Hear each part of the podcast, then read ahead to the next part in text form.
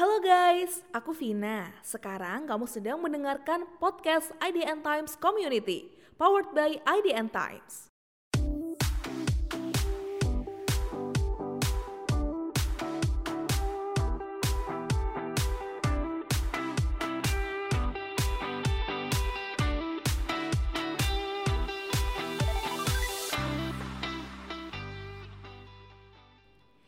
Di episode tutorial kali ini, kita akan membahas tentang cara menulis artikel di IDN Times Community.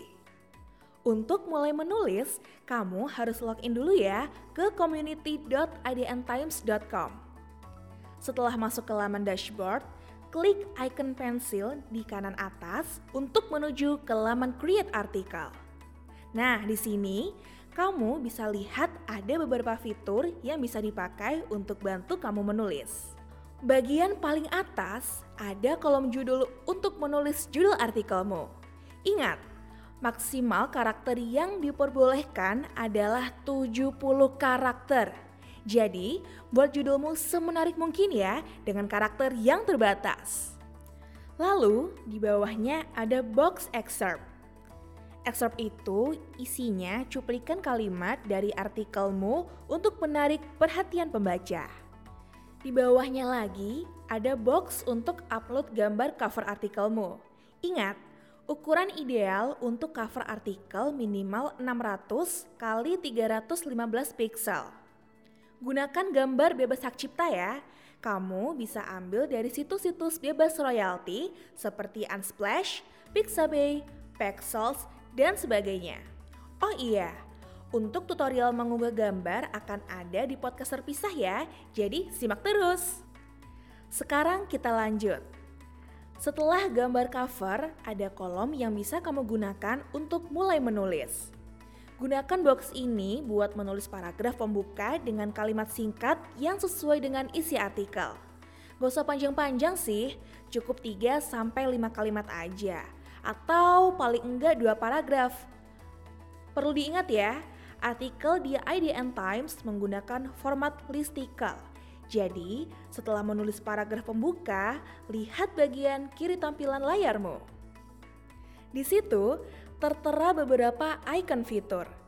Untuk menulis dengan format listicle, klik icon Add Section yang terletak di paling atas. Setelah kamu klik, akan muncul laman baru dengan tampilan yang terdiri dari kotak subjudul, kotak image, dan kotak paragraf. Untuk subjudul, isi dengan kalimat poin yang akan kalian jelaskan. Untuk kotak image, klik icon add image di bagian tengah untuk nambahin gambar di list artikelmu. Nah, untuk kotak paragraf, isi dengan deskripsi lebih lanjut tentang tulisanmu. Sesuaikan sama poin yang sedang dibahas ya. Lakukan hal yang sama sampai tulisanmu selesai. Ingat, jumlah poin pembahasan setiap artikel di IDN Times minimal 5 poin. Jadi, jangan menulis kurang dari itu ya. Kalau udah selesai nulis, yakin gak ada typo, setiap kalimat dan paragrafnya nyambung, jelas, dan menarik perhatian editor, kamu bisa langsung klik icon Submit to Editor di kolom sebelah kanan. Icon itu fungsinya buat ngirim artikel ke editor. Ingat, tulisan yang sudah kamu kirimkan ke editor berarti nggak bisa kamu edit lagi.